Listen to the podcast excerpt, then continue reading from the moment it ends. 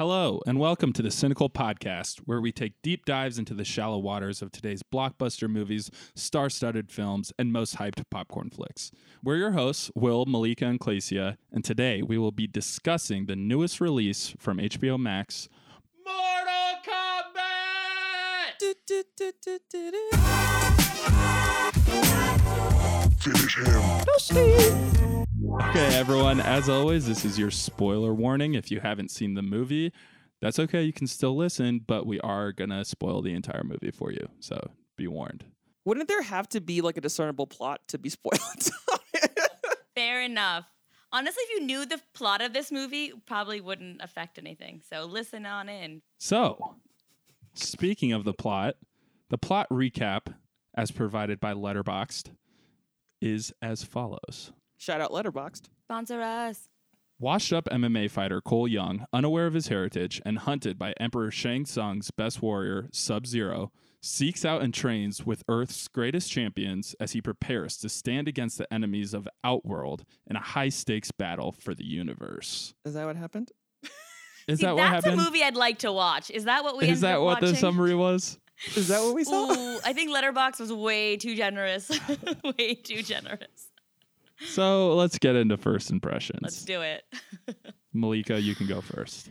Uh, I think I've already spoiled my own first impression here, but honestly, the CGI was super cool. I feel like I said the same thing about our previous podcast for um, Godzilla vs. Kong. The CGI was really, really cool, but the acting was subpar. The script, oof.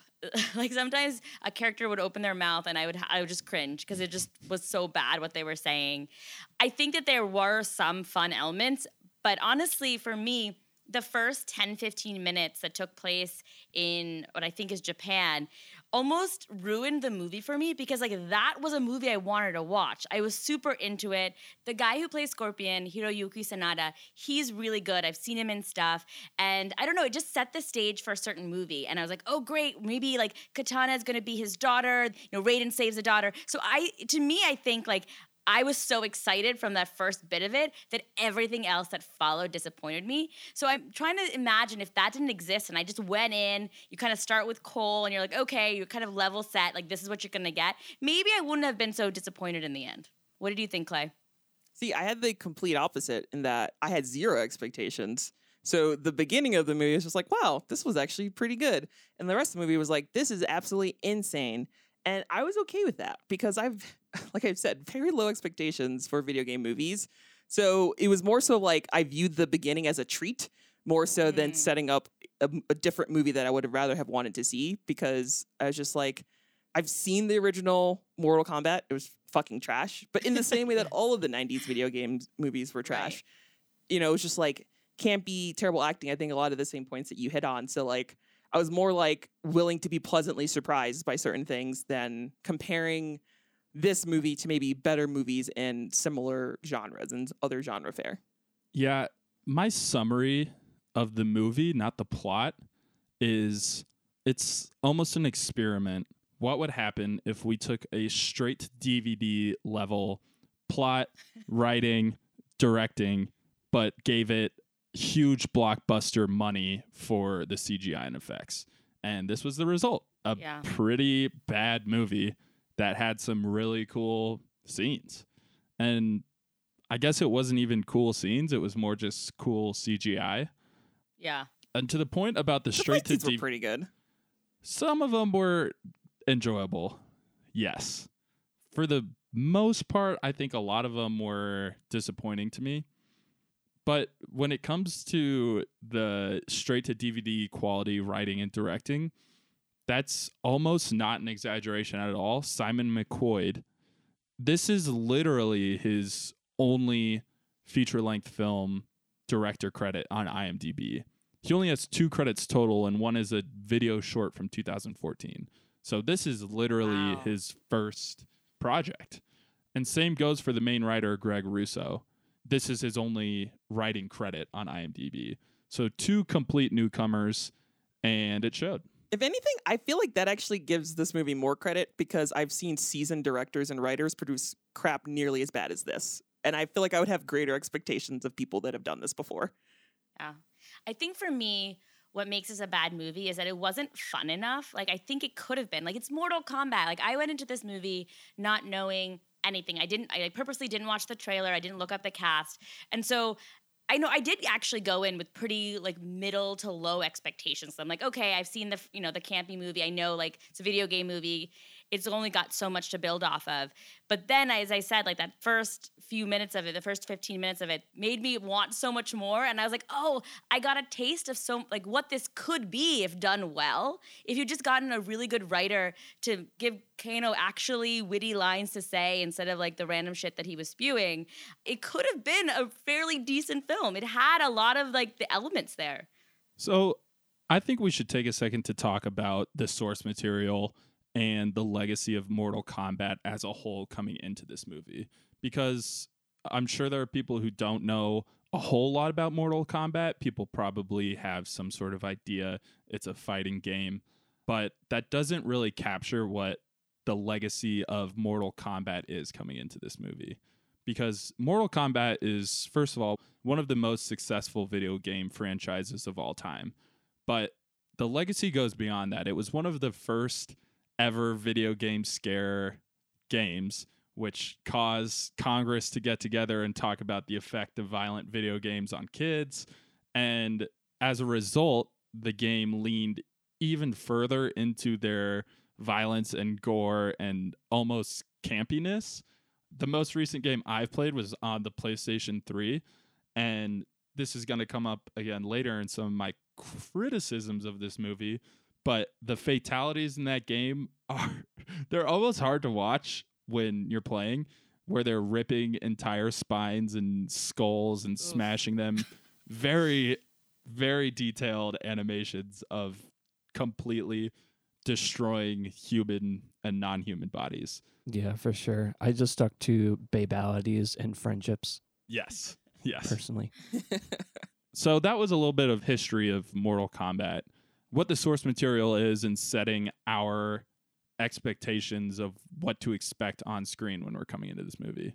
So, off of that, let's take a minute to talk about the characters and the actors that we saw in this movie.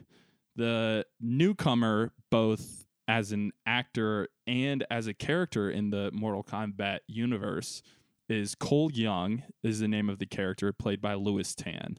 So he's a new character that hasn't been in Mortal Kombat entries up to this point, and he was supposed to be what we would say the audience avatar, more of your everyday straight man who comes in and learns and is our entry into the world of the multiple realms and Mortal Kombat fighting. What did you guys think of Lewis Tan as Cole Young? Uh, I mean, if you're going to introduce a new character, make him cooler. I should say, and also maybe hire someone who is a better actor. If he's gonna be the character that you follow throughout this film, like I don't know, I just didn't find him likable or like I didn't wasn't rooting for him. I was like, okay, cool, there he is, you know? Yeah, he wasn't a compelling character. And he fell into some classic tropes of basically wanting the audience to feel sympathy for him and relate to him just because he's married and has a child. That was yeah. more or less the character's entire motivation. Yeah, I mean, they absolutely gave him a wife and a daughter just to give him something to lose. Like, it's the classic, you know, yeah, like fridging them. fridging, yeah. yeah, fridging trope of giving the character somebody they care about that is vulnerable so that they can unlock their full potential. Whatever this would have been a, such a stronger movie if we didn't even need right. the wife and the daughter. I mean, obviously we could have also done without Cole because to your point, Will, he was a invented character for the movie. But if you're going to have that character do something a little bit more interesting with him than you would typically see in a kind of adventure movie like this. And it's just such a pet peeve of mine. Like we've talked about other movies in the pod where like a character will have a wife or a child just to make them seem more relatable. And I'm like, those characters deserve better than just to soften you or give you a heart male character. And that definitely was the case here. Even in the Letterboxd summary, they talked about how he's a washed up MMA fighter and gets chosen because of his lineage to enter this Mortal Kombat tournament. His character didn't really have an arc beyond that of being a washed up MMA fighter. Even when they go to the realm to train, he quits. because he's not good and he's not strong. And then he leaves, and then all of a sudden his inner power saves him when Goro comes to kill him. Right. So it's not like he even had development beyond, oh, I still care about my wife and daughter, so I'm going to go home and quit. And then they reward him anyway, and they say, okay, here you go. You figured out your special power. Yeah. His only arc is that at the beginning he didn't use his uppercut like his daughter told him to, and then towards the end he did. That was his arc, Will. right Yes, there. a literal arc, an uppercut, if you will. Though to be fair, I think the characters kind of unlocking their arcana, if you will, like that gives them their special power. None of them actually really overcame anything, and it's kind of implied that Raiden specifically sent him home and let Goro find him in order to kind of force him to feel actual fear, and that is what unlocked his arcana. So it wasn't so much even an arc, but the way in which you received your special powers was more so you either feeling uninhibited or you kind of being confronted with like your worst fear. And that's what gave you your arcana. So it makes sense in that regard, but yeah, as a character arc, it's a little dissatisfying. But even the other champions of Earth, so Jax and Kano, at least they struggled with finding their arcana and had to fight and keep on getting knocked down and knocked down and knocked down until they found their inner strength and that arcana released itself and they overcame it through their training.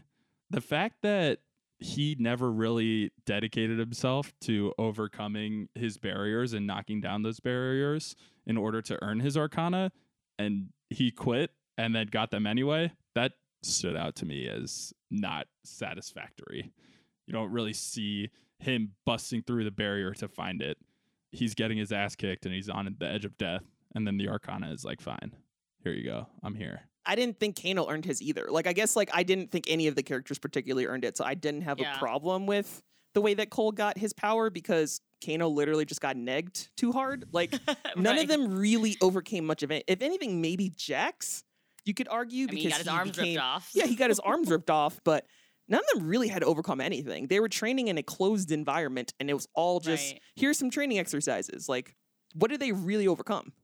I'm with Clay on this one. I don't think I needed them to overcome anything.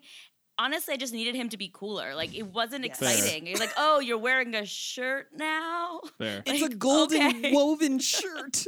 That was boring to me. Like that's what I wanted. You, you know, he had like scissor hands or something like random and cool. I don't know if they're weird. don't take that suggestion, Hollywood. Yes. Something that like was just more than just a shirt. I would have been there for it. I think I was just bored by him. I mean, Scissorhands is already taken because that's Baraka. True, but I guess That's like in the sequel. Yeah. I guess ultimately too, like it didn't come off very clearly, but I think his power it wasn't just the shirt. I think it's like a magic fiber that can turn into weapons. So his power isn't just like having like a bulletproof Sure. shirt. It's like That's what it came off as, right? Until Yeah. he actually uses it. So, like, give me something more visually appealing. Is basically what I was asking Yeah. for. I almost think of it as like, do you guys remember in Hercules where he had like Hercules has to sacrifice himself and like the fates are like cutting the string to his life force and then it's like he's sick, he saves himself, so it turns gold and they can't cut it. Like that's basically the fabric that makes up what's the matter with these scissors exactly. Oh my god, I That's love that. exactly See, you it. bring Disney into everything. But I was just thinking, like the bracelet that turned into that sweater thing that he wore that absorbed energy or whatever. I feel like that could be a wink to the friendship fatality. Any thoughts? yeah, possibly. I think there was like Easter eggs hidden throughout this. Oh yeah. I think there could be.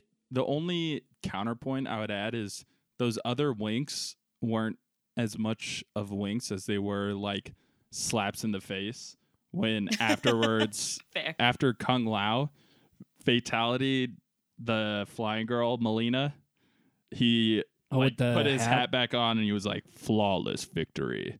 It's like yeah, that was too on the nose. Agreed. No, I feel like that. I feel like No, that they should should've have been. leaned into that yeah, more. I feel like that's the part where they should have leaned way harder into it because that was the part that like made it comical instead of like a horror. Yeah. So this kind of leads into something I wanted to talk about with Mortal Kombat, which was video game movies as a whole and common pitfalls that video game movies fall into.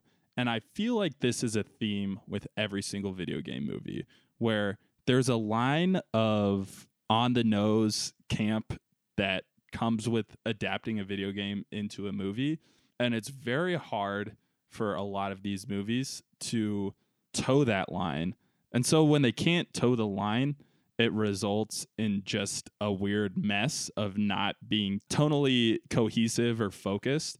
Whereas I feel like a lot of times they need to just bust through that line one way or the other. Either completely avoid any of the camp and try and make it more of a serious film, or just lean as much as possible into Agreed. that. And that's my issue with this movie also is that I feel like it didn't know which one it was going to be at any certain time. Like, yes, I agree with you that fatality lines were campy, but like give me more than that. But then other times they were trying to take themselves too seriously, felt really disjointed and like the movie wasn't sure what it wanted to be. Kind of like Mulan, where like it was trying to be too many things in a lot of ways. Like that's how I felt about this. It didn't have like a point of view and like stuck to it. And I think that's the biggest issue. Even speaking of Kung Lao, when he did fatality Mileena and sawed her body in half down the Oof, middle, Yeah. I believe that's called a hat slice vivisection. a hat slice vivisection. That's also my pitch perfect. when I saw that, my reaction was yes, this is what I want more of. Just over Right. the top Same. gore, fatality moves. The whole movie, I would have been fine if it was just fights ending in brutal fatalities like that. Right. And every Like time having someone say fatality. I agree with you, El. I think would have having it that. every time might have been a little too much. I actually thought they peppered in a lot of the Easter eggs like a good amount, but yeah, I think Yeah. tonally they could have leaned more into the camp just in general, right? Like, and ultimately, I think a lot of that just comes back to Cole being the main character. If Yeah. you really think about the parts of the movie that seem to take itself too seriously or kind of dull, it's all around Cole. So, like, really, if you take Cole out of the movie, the rest of it's not bad. Yeah, like Sonya could have been a great main character to follow, especially since she didn't have the the tattoo. Like, like how does she get it? How does she get you know And she did all the investigative work. Right, she does all the work. She brings She's everybody together. That found like- everything out. Exactly. And I just feel like they didn't give her her due at all. Like she was sort of like strung along for most of the movie. And then only in the end that she finally kills Kano and gets her tattoo. I'm like, well, why couldn't you have had her be badass from the beginning? Why did the only female character have to earn her way into the boys' club? You know what I mean? Like that just like, oh Don't get me started on why the black guy was the only person fucking disfigured. Like right off the coming off. Like, bat. I was like, Kano's wow. eye was barely messed up. Like in the video games, Kano is straight up just missing an eye and has a laser eye. Yeah. And in this, he just got scratched a little bit and he was kind of fine. Like, why did Jax have to lose both his arms? But Jax did get the second best fatality when he, did, you're right. smashed the guy's head with his arms. That was you're right. That's that true. was true. That is true. Well, and to the point of leaning into the source material all the way, to me, the three best characters were Kano, Scorpion, and Sub Zero. And the three of them were almost the most ridiculous and over the top, but they're the ones that mm-hmm. work the most for me. Sub Zero was totally badass. The only part of the movie that I thought was really great Yeah. and he was kind of terrifying and his powers were over the top and same with scorpion Yeah. he literally came back from the depths of hell at the very end of the movie and his face melted off as he was breathing fire on sub-zero and i was like yes this is exactly what this movie should be from start to end but none of the other characters kind of one fit the bill of what their source material character was or two leaned far enough into the ridiculous aspects of those characters. And I think the issue with video game movies is that like there's three main types of storytelling, right? You've got character driven, you've got plot driven, and then you've got world driven. And uh, video game movies tend to be more of the last one, like world driven, because they you don't really need super intricate backstories when you're playing a video game, not like you do in a, a novel or a graphic novel or something like that. But when you're dealing with that, where you're just dealing with a really cool world and no like characters that you're rooting for or no storyline built in, it's a lot more work for the filmmakers. They're stuck with the rules of this world, but they don't have any like built-in storylines to work from. Yeah, it's almost like you know how when you're like taking high school English and they would have you do those writing exercises where it's like imagine you're in a world where XYZ write a story. Like that's Right. what this felt like like baby's first writing prompt. And yeah, maybe if this had been in the hands of a more experienced writer and director pair, like we could have gotten something a little bit more substantial because I do think that it's possible to create a good video game movie, not because of evidence of having had good video game movies, but just because, to your point, Malika, Yeah. I do think it's possible to have good world driven stories. So I think it just takes a, someone looking at it with a very unique angle or just something that's going to resonate with the culture uh, for a moment in time, whatever it might be. It almost feels like it's kind of seems silly to say this, but this could be like HBO's next Game of Thrones in a lot of ways because you have a lot of the elements built in and you can literally just like they did it, they created characters. So why can't you just take some of these existing characters, maybe create some new ones and really build an intricate interesting fun world to kind of just live in and just like let your brain turn off and just like experience what's happening. And maybe we'll get that because it definitely seems like this movie has been a financial success, if not a critical one. And there's likely to be more sequels. So maybe if there's another version of this, so we'll get something that's a little bit more polished later on. Yeah, and the parallel I would draw, even though it is technically a different type of source material, but I would draw a parallel to Deadpool, wherein both the source material of Deadpool and Mortal Kombat are over the top, very gory, very nod nod wink wink kind of meta commentary around their characters and the role that the source material is serving in the real world.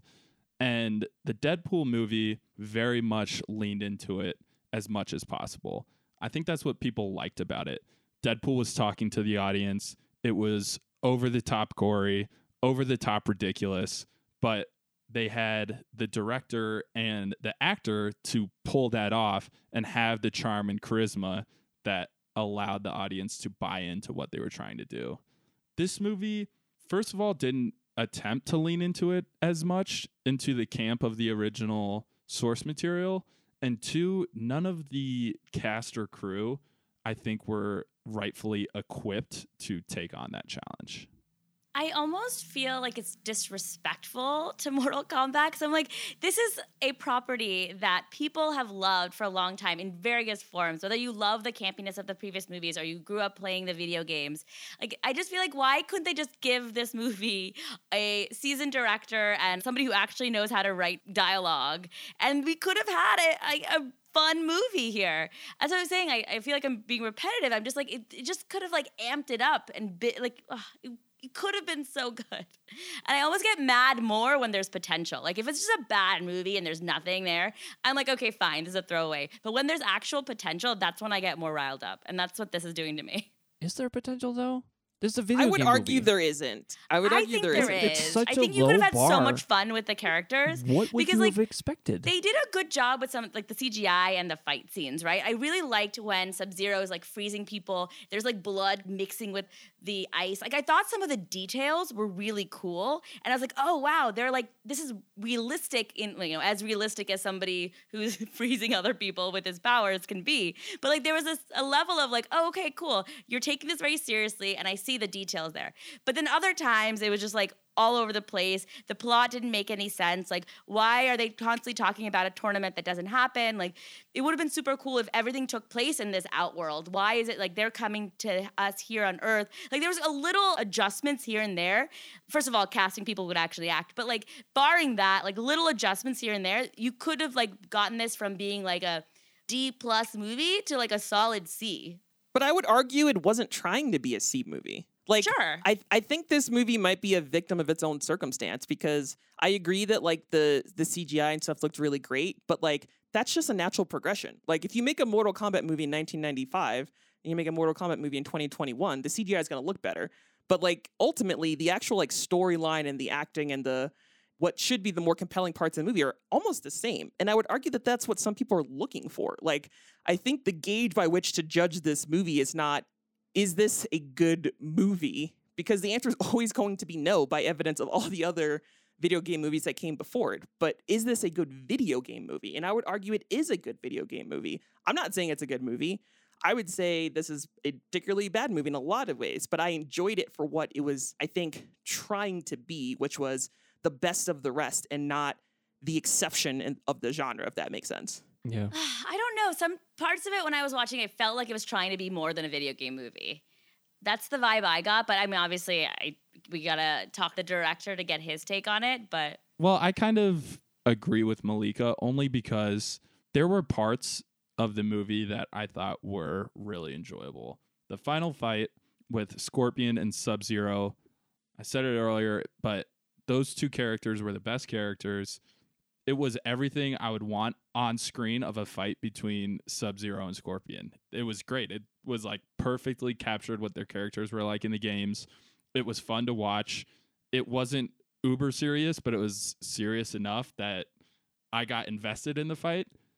And there were no other fights in the movie that came anywhere close to the intensity or enjoyment Yeah. that I got out of that scene. Really, not the first fight. I enjoyed every time those two characters were on screen. Like I really enjoyed them both. I guess the first fight between the two of them, but other than that, no. The one with Goro was pretty cool. It, it wasn't the best. I, I wish that they would have had Goro later on and made it a little more epic, but yeah. I thought the same. I same. thought I thought it was pretty cool that they uh, chopped off his hands. yeah, I thought Goro though should have been like saved for Yeah. the end. Yeah, I, I mean, I don't think you guys picked this up, but all of those characters were saved. None of them died. True. Like Shang Tsung specifically is like, oh, these are my minions, and he's just gonna bring them back. Like but you none of those saved, characters like, are dead. not used in this movie to be used in a subsequent movie. is no, what you I mean would by be saved. happy if it was used in this movie, but if Oh. instead they structured it where all of the other fights happened first and then they had to take on Goro and then we got the Scorpion Sub Zero kind of back to back to back. That's what I would have looked for more out of this than Yeah. using Goro to have Cole find his Arcanum. Yeah.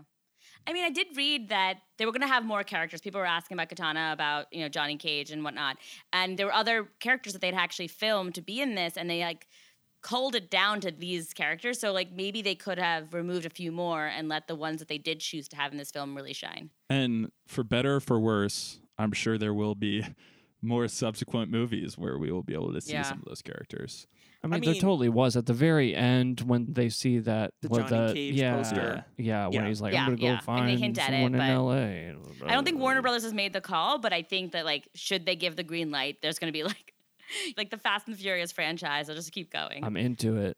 I'm But I, it. I do actually have one criticism in that regard because I feel like with the advent of the MCU, that we're getting more of these movies that are just designed to set up sequels, and it's more of like, hey, you want more, don't you? Eh? You want another movie? Yeah. And like, which is fine. Like, I get it. Like, if you have a a rich IP and you want to milk it for all it's worth, go for it. But the one movie that you make as the first movie still needs to be emotionally satisfying. Like, it still needs to be its own complete story. And it this one did feel a lot like it was just set up for a subsequent movie. Yeah. And so I think it could have been a little bit more of a complete film in and of itself, and then still had those nods and winks to a second film. But like it could have been more of a, to your point, had a complete arc to Cole's character. I didn't personally mind that we didn't have the tournament, mostly because if you do follow some of the like actual video game storylines, again, I don't know who's playing Mortal Kombat for the stories, but they are there. there's not always a tournament. Like there's stuff leading up to it. There's character Right. stuff around it. You have the friendship between Liu Kang and Kung Lao. There's other stuff involved in the world besides them playing in this tournament. That's kind of just like the arcade mode that you can constantly do these battles or you kind of get up to a tournament at some point. But if you're not going to have the tournament, then give me something else satisfying and meaty to like kind of hold on to. And I don't think they did that. Agreed. Or don't mention the tournament. They kept talking about the tournament and it's like the 10th one and there's this prophecy. Don't even mention that. We don't need any of that because it added I like would- unnecessary layer that we didn't get a good conclusion out of. Like, oh, is it over? Was this the tournament? Does this count? Or like, what just happened? I mean, but you know? that's a common fantasy trope. Like co- fan, like prophecies get mentioned all the time. They either do or don't get fulfilled to certain levels. It happened in Game of Thrones. Happens in Harry Potter. Right, but it doesn't have to be tied to the tournament. You can have a prophecy that's not tied to the tournament. and it can be the B story, kind of the underlying story of what's going on behind the actual events of the plot. They used it as the plot and then just kind of veered away from it. There was I no think- B story. I was going to say there an A actually was no. B Right. plot, so that's probably Yeah, why it wasn't was complex like, enough to have that. It was just like, this is it. This is where we're going. So let's get into the categories. Clay, do you want to get into what was pitch perfect for you? I do. I do. I have to say, I very much enjoyed the fatalities and Kung Lao's hat slice vivisection in particular. I felt was pitch perfect. It, to your point from earlier, Will, it completely captured the appropriate levels of camp and silliness and gore that you'd expect out of the video game. And him taking his hat and putting it back on and saying flawless victory at the end was just chef's kiss. If you're gonna have one compelling scene that's like, if you're gonna show someone this movie, like, hey, like this is Mortal Kombat, I think that's the one scene. Yeah. I agree. And I want to just piggyback off that to my what I would have changed because unfortunately for me, that Kung Lao fatality was really the only one that went full on lean into devastating gore and can't be callback to lines from the video game. I think they should have done that all throughout the movie. Just lean into the absurdity of Mortal Kombat, the game, because the game is absurd in and of itself. So I wish they would have leaned into that more. And I totally agree. I think that was one of the highlights of the entire movie. So, Malika, what about you? Do you have any fun facts about this movie? So I'm cheating, and my fun fact is actually not about this Mortal Kombat movie, but it's about Mortal Kombat. So kind of counts. I was reading that when they first were making this game, they were actually making it to be connected to this Jean Claude Van Damme movie, Universal Soldier. But when it came out, it was such a flop. They were like, okay, we don't want to have this connected to that movie at all. And Jean Claude Van Damme had dropped out. And so they had this world already built, this fighting game. And so then they made up their own characters. And there's a little bit of a nod to Van Damme with the character Johnny Cage, which I thought was really fun. Do we want to discuss the nominees for the JB Smoove Award? For those of you who are new, the JB Smoove Award is an award we give out based on our first podcast where we watch Spider Man Far From Home, where JB Smoove's character felt like he was just in a completely different movie, totally different from everyone else in the movie. So now we give the JB Smoove Award to the person, place, or thing that feels like it was just on a completely different movie than the rest of the scenes or someone who just didn't really fit in. So, my nominee is almost a reverse JB Smoove Award where Scorpion and Sub Zero for me were the only two characters that worked and felt like they were representing the Mortal Kombat universe successfully. And everything else were the ones that were wrong or out of place. So, kind of a reverse JB Smoove. My vote would actually be for Cole's daughter and wife. I just felt like they were in a different movie. I don't know what I don't know which movie it was, but it wasn't this one. I think like they could completely have been taken out and nothing would have changed. I'm kind of leaning in your direction, Malika, mostly because I straight up do not remember the character names for the wife and the daughter. They were just sort of there. Never a good sign Yeah. when you can't remember the character Yeah. names. It's not great. It's not great. So yeah, I'm kind of leaning towards Cole's family just because it literally could have been excised from the movie and would have made no difference. Versus Scorpion and Sub Zero being there but being a class above is just sort to me a more Yeah. redeeming quality of the movie. They really were. They did such a good job. And it's like, ah, just give them a sitcom. It's kind of like the odd couple with Scorpion. I think that's what happens when you have good Sub-Zero. actors. yeah. Yes. Like they can pull off ridiculous roles. But then you, when you have good actors next to subpar actors, it shows the gap a lot more. So I would say my nominee for the JB Smoove Award would be Reptile. That's a good They one. did him dirty. That's a good They one. did him it was dirty. like a they just turned him into a huge lizard Yeah. which in the video games he's like half human which like i don't know is Yeah. weird they didn't even like call him out oh he was a fighter or anything like that i don't know it was just a weird scenario the only good thing about that was the fatality at the end of pulling out his heart and it's still beating like that was the only good part about his character being in the movie That's a really Agreed. good point. I feel like he could have gotten a better fight scene out of it too. I just Oh, was like yeah. the whole thing was a little blah to me. Um, and you're right, he deserved more. But the fact that there's so many candidates for the JB Smoove Award, I think this is the first time where we can't decide on one. Like that says a lot right there. Technically, I nominated everyone but two characters. You did nominate everyone. Maybe that is in the end. Will you were right. It is everyone. Can we do a Mean Girls moment and we break the medal into multiple pieces and hand it out? And you get a JB Smoove and you get a JB Smoove. yeah, I think that's just everybody. Everybody except Sub Zero and Scorpion gets a JB Smoove. Okay, I'm into it. Done deal. So I think this just about wraps up what we have to say about Mortal Kombat. Let's get into our ratings. Clacia, what would you rate Mortal Kombat? I think I enjoyed this movie more so than you two did. I acknowledge it's not particularly good, but I was fine with that. And I had a lot of fun while I was watching it. Any movie where I have to pause it because I'm laughing so fucking hard and fist pumping, to me, that's a good time. And that Yeah. happened on more than one occasion. So I would give this movie a 3.25 out of 5, still beating Reptile Hearts, because I had a lot of fun and I would watch the sequel. Wait, you said 3.25? I said what I said and I numbered what I numbered. Well, that was unexpected, to say the least. I know. I'm like shocked. I'm like, what? What do, what do I think? Of, I don't know. Malika, like, do you want to follow like up? flabbergasted. Is this the movie that'll tear us apart? yeah, I think this will because I'm thinking this is one out of five friendship bracelets. It just did not work for me. I wanted so much more, and I think it could have given it to me, which is why I'm probably more harsh on this movie than some of the other films out there. I just I wanted more. Yeah, I'm more in line with Malika here. I'll give it a 1.1 out of 5 Ooh. Kung Lao hat slice vivisections. I honor it with that object of a rating because that was one of the few things I did enjoy about this movie. It's funny, Clacia, because I felt the opposite. Even comparing it to another bad movie we just did, Godzilla vs. Kong, that one to me was so bad it became enjoyable that I was laughing at it. This to me was never even bad enough that I liked it. It was just bad. Bad and kind of Yeah, boring. I kind of wish I was watching with you, Clay, because like I did not fist pump, but maybe if we'd all been in the same room, I would have like felt your energy. 'cause, true. Yeah, That's a good point. it fell flat for me. Next time. Aaron? I feel the opposite of you, Will, where I definitely felt this was bad enough of a movie that it was enjoyable. It did lean to the over the top to give it its silliness and made me enjoy the film more. So we all agree that both Kong vs. Godzilla and Mortal Kombat were bad. It's just a question of which one was so bad it came full circle and was enjoyable again. exactly. Yeah, yeah. Exactly. yeah, I felt this one redeemed itself where Godzilla versus Kong did not. What's your rating? I rating? would Oh, never yeah, watch that give a again. I'll give this 3.5 Whoa! cherished Holy shit. daggers out of 5. Wow. Yeah.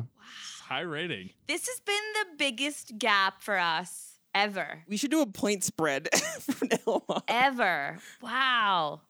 And I think this is the first time also that I have given the harshest score. Usually I think that am is like true. either in the middle or the top, and I am now, yeah, I'm like, no. We may need to turn to our thousands and millions of fans on Instagram to help Thousands. settle the Billions debate. even. Billions. Billions of Instagram fans. One million. Shout out to all 113 of you that follow us on Instagram. So I think that's going to do it for us. Any final thoughts, you guys?